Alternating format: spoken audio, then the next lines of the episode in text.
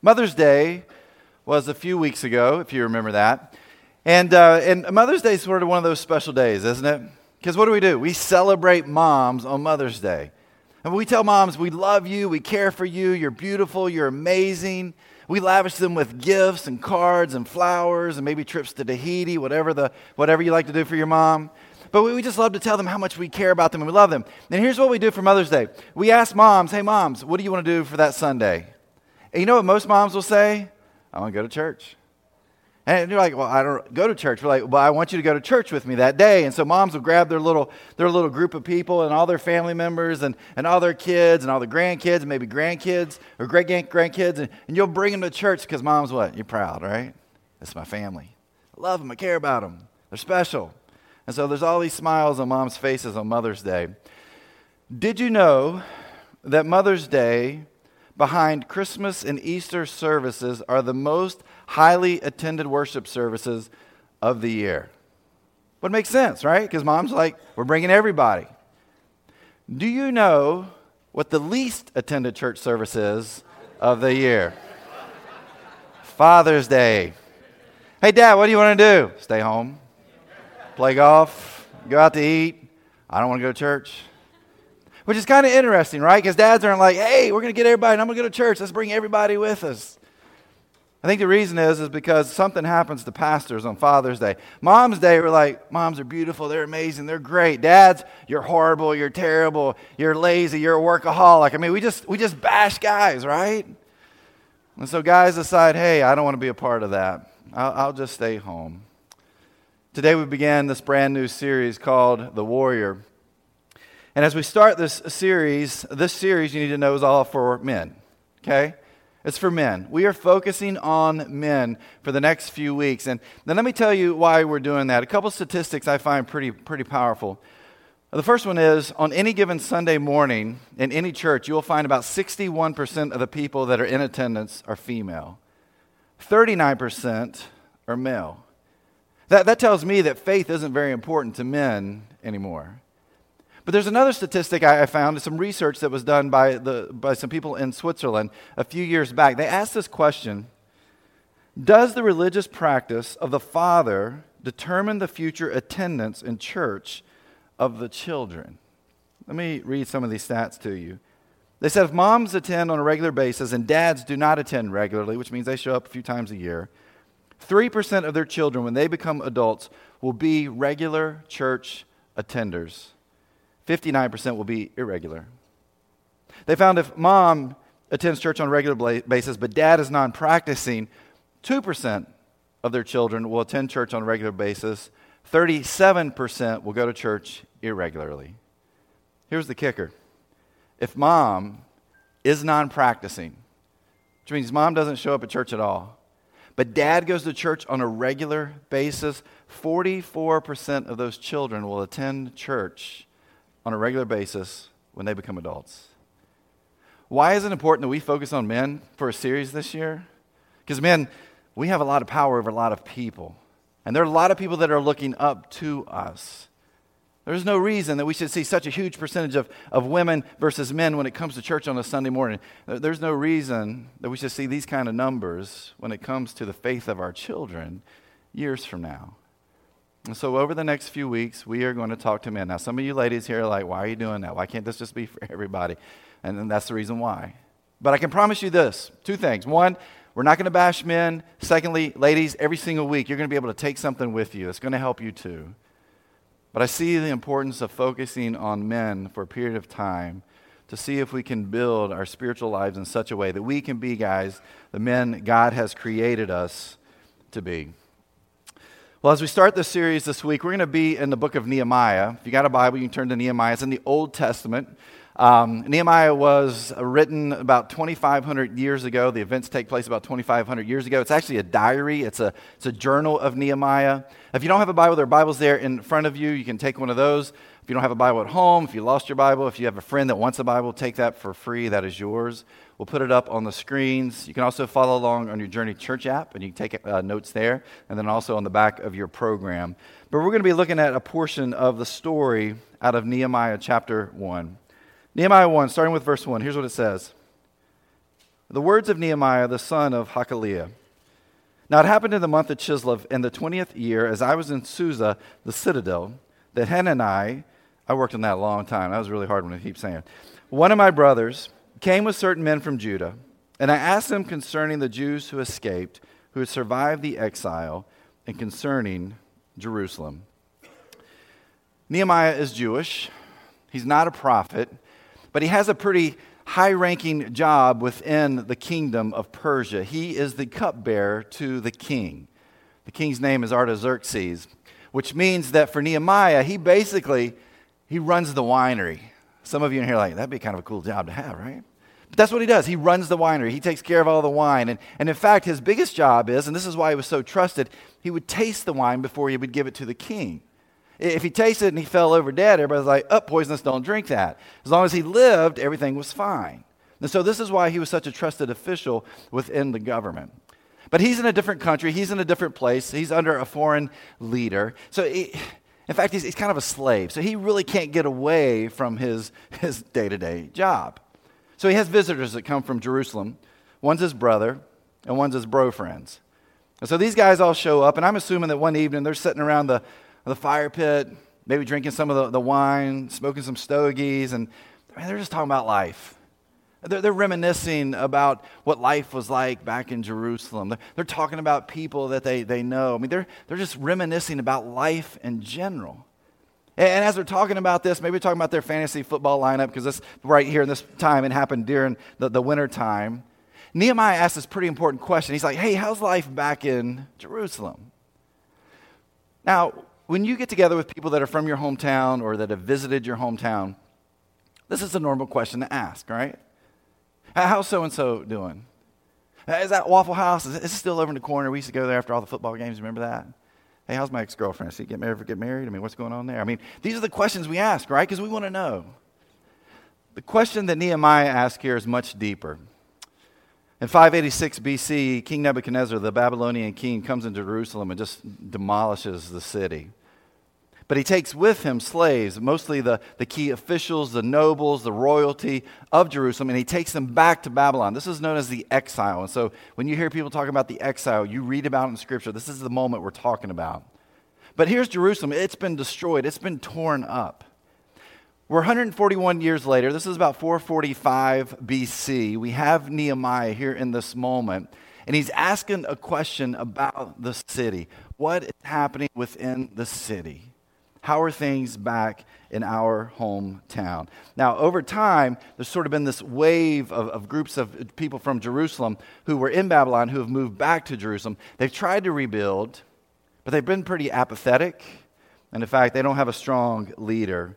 And here's the response that Nehemiah gets from his buddies. Verse 3 And they said to me, The remnant there in the province who had survived the exile is in great trouble and shame. The wall of Jerusalem is broken down and its gates are destroyed by fire. His buddy's like, hey, it's, it's bad. Whatever you can imagine, however terrible you can imagine it being, that's exactly like it is. The, the gates' walls are crumbling, uh, or, or the, the, gates themselves, they're, they're, burned to the ground. The, the city's a mess. People are vulnerable. Uh, nobody really knows what to do.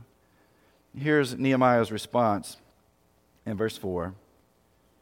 As soon as I heard these words, I sat down and wept and mourned for days.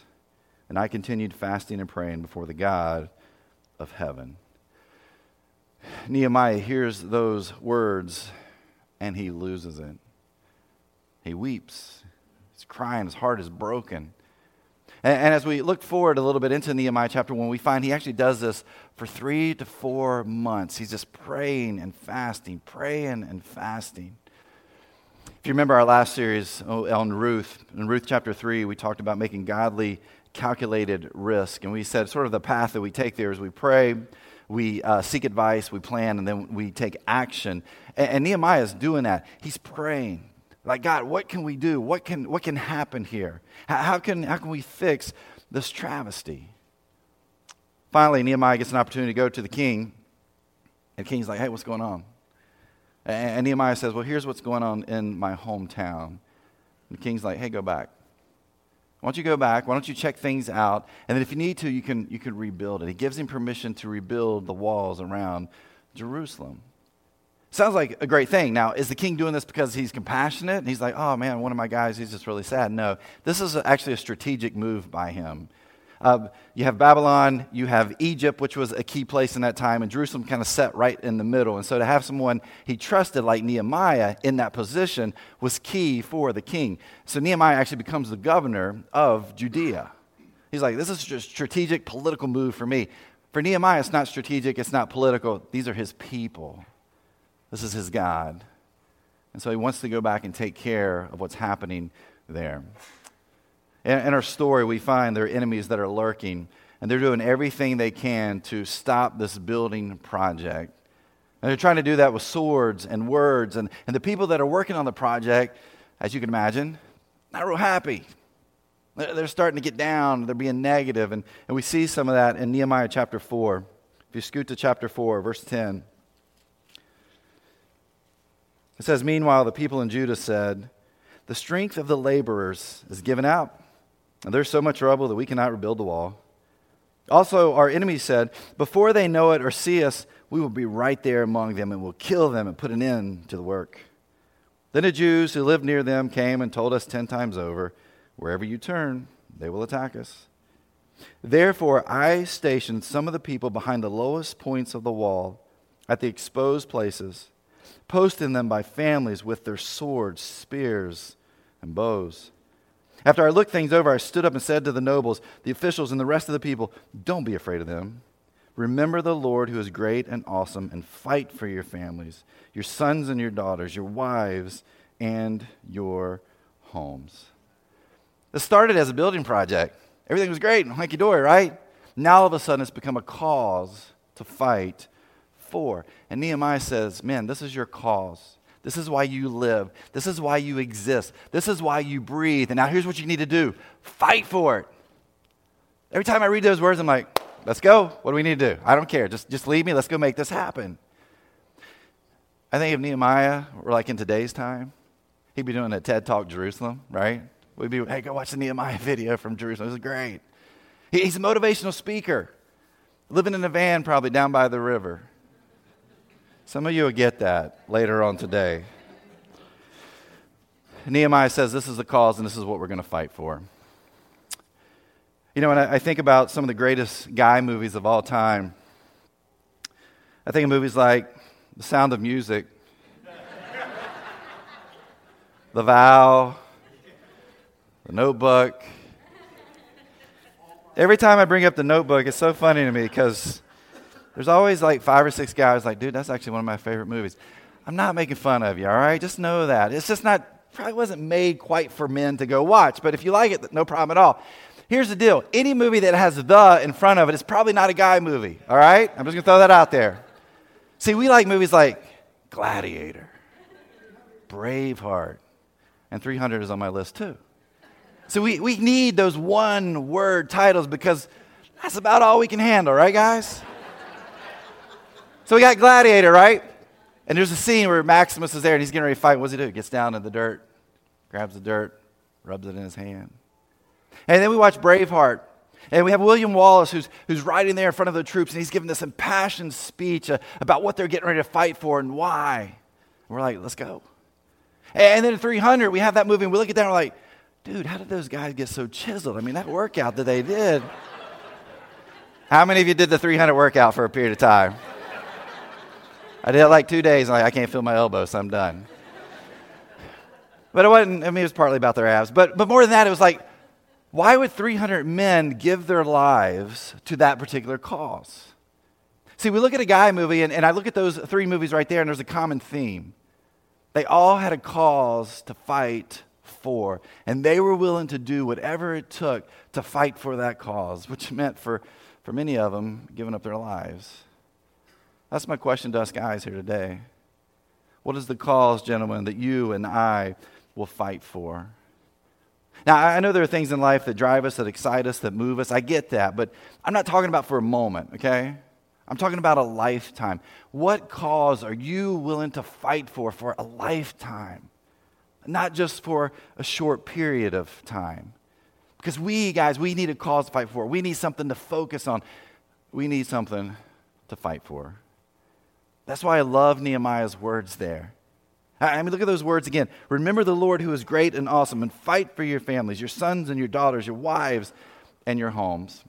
As I look at that passage right there, as I read that over and over and over again, I see three things that I think we can pull out of this. Now, gentlemen, warriors, this is for you. Ladies, I can promise you, you're going to pull something out of this too. Here's the first thing that I would say that I find here in what Nehemiah says focus on Jesus. His first words there remember the Lord who is great and awesome. He's like, focus on God. For us, we would say, focus on Christ. Sometimes, gentlemen, though, we have a problem when it comes to focus. We get easily distracted, right? Um, hey, guys, you ever been sitting on the sofa? Your wife, girlfriend, fiance sitting there beside you. Maybe TV's on. And, um, and all of a sudden, she starts talking to you about this really significant, in depth things that are happening in her life. And we're listening, right? We're listening to all the voices in our head that are talking to us about everything else that's going on. We're listening to what's on the TV. Maybe you're even thinking about what you need to do tomorrow, right? And, what does she always say after a few moments? You're not listening to me. Gentlemen, God has gifted us with something that I find amazing. When she says, You're not listening to me, we're able to recall the last four points verbatim every single time.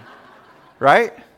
Verbatim. And we're like, You said, blah, blah, blah, and blah, blah, blah, and this and this and that and that. And she's like, ah, I hate you for that. You know, they get infuriated in that moment. It's like, well, I can't help it. It's just the gift that I have to be able to do that. Or when we start the conversation, you grab the remote, you turn it off, and you turn, you face her, talk to me. What happens then? You're just making fun of me, and then they get mad at us and that. So there's like a no win situation right here, right? Here's my point. Gentlemen, we get easily distracted. Our focus needs to be on Jesus, and yet we get so easily distracted. And here's the deal the enemy knows that. And so the enemy's going to fight against that to keep us from focusing on Christ. I love what John Eldredge, the author of Wild at Heart, said. He said, The story of your life is the story the long and brutal assault on your heart by the one who knows what you could be and fears it easiest way to mess with a cause is to distract us from that cause. Gentlemen, maybe work has your full attention. Maybe there's a hobby that you spend all your time being a part of. Maybe it's an addiction that you just keep going to over and over and over again. Maybe there's someone else. So, gentlemen, we, we get easily distracted from being the men that God has created us to be. So we cannot lose focus on Christ. I love these words out of Deuteronomy chapter 20. It says, Today you're going into battle against your enemies. Do not be faint hearted or afraid. Do not be terrified or give way to panic before them. For the Lord your God is the one who goes with you to fight for you against your enemies, to give you victory. Let God lead us forward by focusing on Jesus. Second thing I would say is that we have to be willing to name our cause. We got to name our cause. Without the right cause, we'll be distracted. But here's the other thing we see with men we get bored and we start to fight for the wrong things. In the New Testament, in the book of Acts, we find a guy whose name is Saul. He later on becomes Paul. And here's what we find out about him in Acts 8 3. It says, But Saul began to destroy the church. Going from house to house, he dragged off both men and women and put them in prison. Paul had a cause to fight for, but he was fighting for the wrong things. Sometimes, gentlemen, we find ourselves in that place. In fact, that's something I see over and over and over again with men. That if we're not fighting for the wrong, right things, if we have no cause to fight for, we'll get bored. And when men get bored, men make bad decisions. And when men make bad decisions, we're destructive. We, we destroy relationships. We destroy our marriages. We destroy our dating life. We, we destroy the work that we have because we get bored and we have no cause to fight for. We begin to be destructive in our lives. That's why Nehemiah says, hey, here's the deal. You got to fight, but here's your cause it's your families, it's your spouse, it's your kids. it's your neighbor, it's your home, it's your people, it's your God. Those are the things that you are fighting for. That is your cause. And in fact, if you look at Nehemiah, Nehemiah hears a story about what's happening back in Jerusalem. He gets the details. And what does he say? Nobody's doing anything. He's like, somebody has got to do something. And so he goes to the leaders, he goes to the men there. He's like, we got to fight. This is why we are here. This is our cause. And they jumped in and they did exactly what Nehemiah said. Gentlemen, I believe man, um, God has given each one of us a warrior's heart. I do. I, I believe we are all given a warrior's heart. The question is, what cause are we fighting for? Your marriage? Your kids? Maybe a family relationship that's broken? Uh, maybe it's somebody you got to fight for. Someone who's hurting and in pain and you got to fight for that person. That's your cause. Maybe gentlemen it's, it's me. Maybe i've got to fight for myself. Maybe my heart and my soul they're not in the right place. Maybe that's the cause i got to fight for. But if we focus on jesus we have to secondly name our cause. Because if we don't we'll get distracted we'll get bored and we'll become destructive. Name that cause and then lastly fight fight in uh, the martial arts world, there are two main weapons the nunchaku and the bo. These were just threshing tools. It wasn't like when you were in uh, a farmer back in the day and, and you were out in the field and you know an enemy came. You couldn't say like, "Hey, time out a second. I need to run back to my house. I got a weapon stash there, so I'm gonna I'm gonna go pick those up and then I'll be back and this will be a fair fight." Right? You couldn't do that. You, you fought with what you had. And so here, uh, this gentleman, he, this farmer, he had, his, he had his threshing tool. He had this bo, which is a six foot long pole that you would carry water on. He had his hands, his body. He fought with what he had, and he was always prepared to fight. And I'm not sure, gentlemen, if we're really ever prepared to fight. We'll say, hey, I'm focused on God. We'll, we'll, we'll say, hey, I know what my cause is, but are we willing to fight? One of the things that I struggle with within the Christian uh, world and Christendom is that men specifically, and I think all of us really, we're taught to be passive. We're taught to be real passive. Like that's, that's a characteristic we should have. And so if we're passive and we're nice, people walk over us. If we're passive and we're kind, people take advantage of us. I'm not saying don't be nice and kind to people, all right? That's not my point here. What I'm saying is sometimes we've got to fight. Now, I'm not talking like church fight club type thing, all right? so when you walk out in the parking lot today, you go knock some dude's Bible out, like, let's go, let's rumble. That's what we're told to do. I'm not talking about that. Now, sometimes we do have to get physical when we're protecting somebody we care about family member, friend, even people we don't know. There are moments we got to jump in and save them or protect them. There are moments we've got to use our physical body. I'm talking about something different than that. Sometimes there are moments that we have to fight and we can't be passive. And I'm going to tell everybody in this room something I think is so true. Jesus was not passive. It wasn't.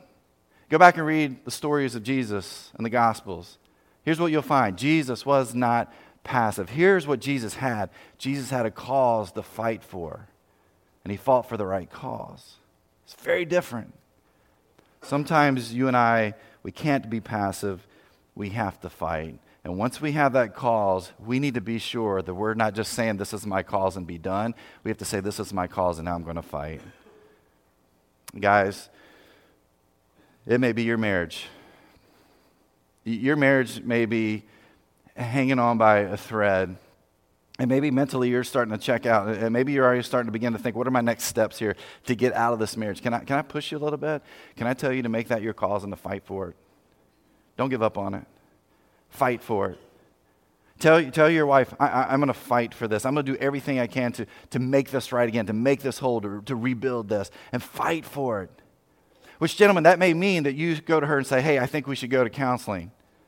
And you know what she may say? I don't want that. I don't think, I, I think we're done. You know what you say? That's fine. I'm going to go to counseling myself. Now, some guys will hear that and like, well, that's weak. That's not weak. That's actually being a warrior. That's being strong. That's saying, I know my weaknesses. And any good warrior knows their weaknesses and knows what they need to work on. Maybe you got to fight for your marriage, guys. Maybe it's your kids. You need to fight for your kids.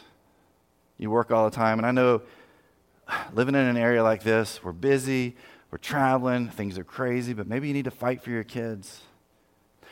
Maybe your kids are out of the house, but there's still this tension, there's this barrier that's there between you and them.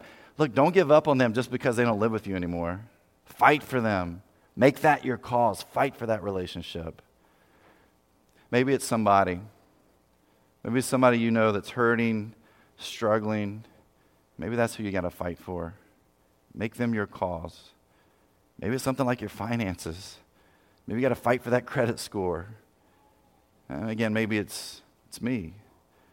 Maybe it's my heart and my soul, maybe my body. I need to fight for that. Make that your cause and then begin to fight for it. Don't be passive. Don't say, I'll get to it someday. Don't just let it sit there. Don't just say it, but do it. And begin to fight for the cause. When that happens, changes who we are spiritually, especially when that focus is on Christ. And those statistics that we saw a little bit earlier, I think they would totally change. I think we could find a change in people's lives, a transformation in people's lives because of men saying, This is my cause and I am going to fight for it because I'm focused on Jesus. We have to be careful, though, because sometimes we can get away from that. But what cause are you willing to fight for? Jack Whittaker woke up on Christmas morning, 2002, a different man than the night before. He had won the Powerball lottery. $315 million was what he had won. I think at that point, the highest amount that had ever been paid out for a lottery. He took home $113 million.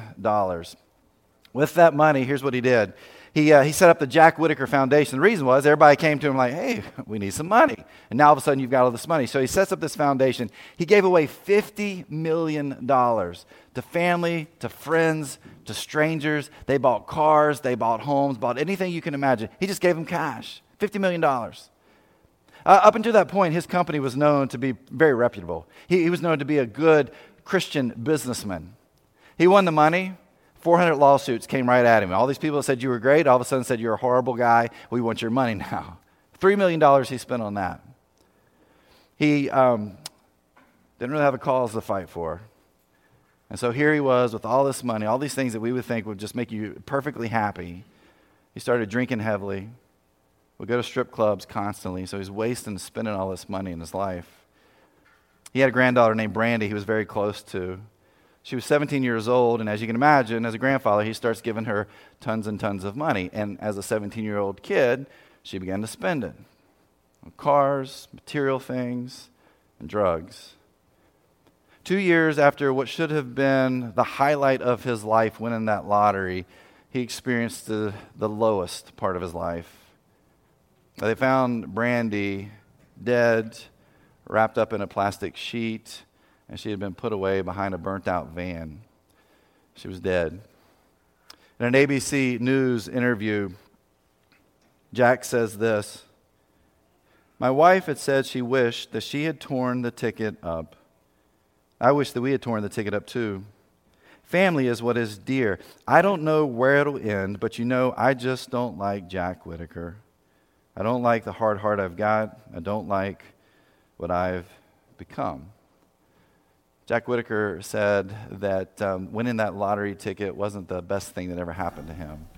In fact, he called it the worst thing, and he called it a curse. I, I, I think about his story there, and I think to myself, I feel, I feel pain and hurt for Jack Whittaker, but I don't want to be Jack Whittaker. I want to be the man that God has created me to be.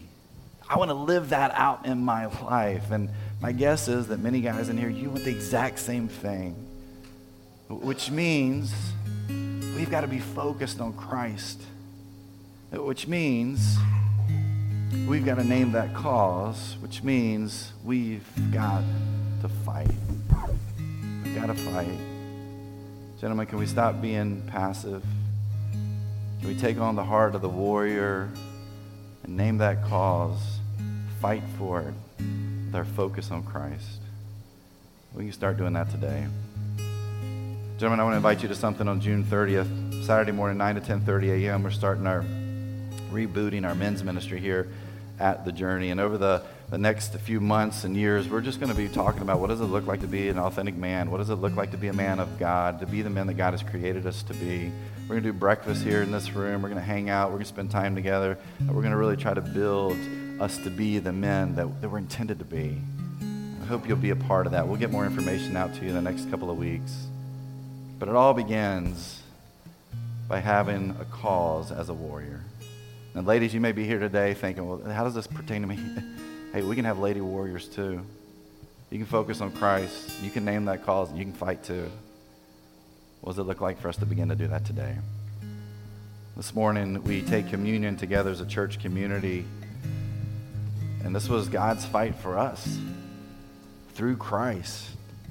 God said, My cause is my people. And I'm going to fight by sending my son to this earth to die, to come back to life, to give them freedom.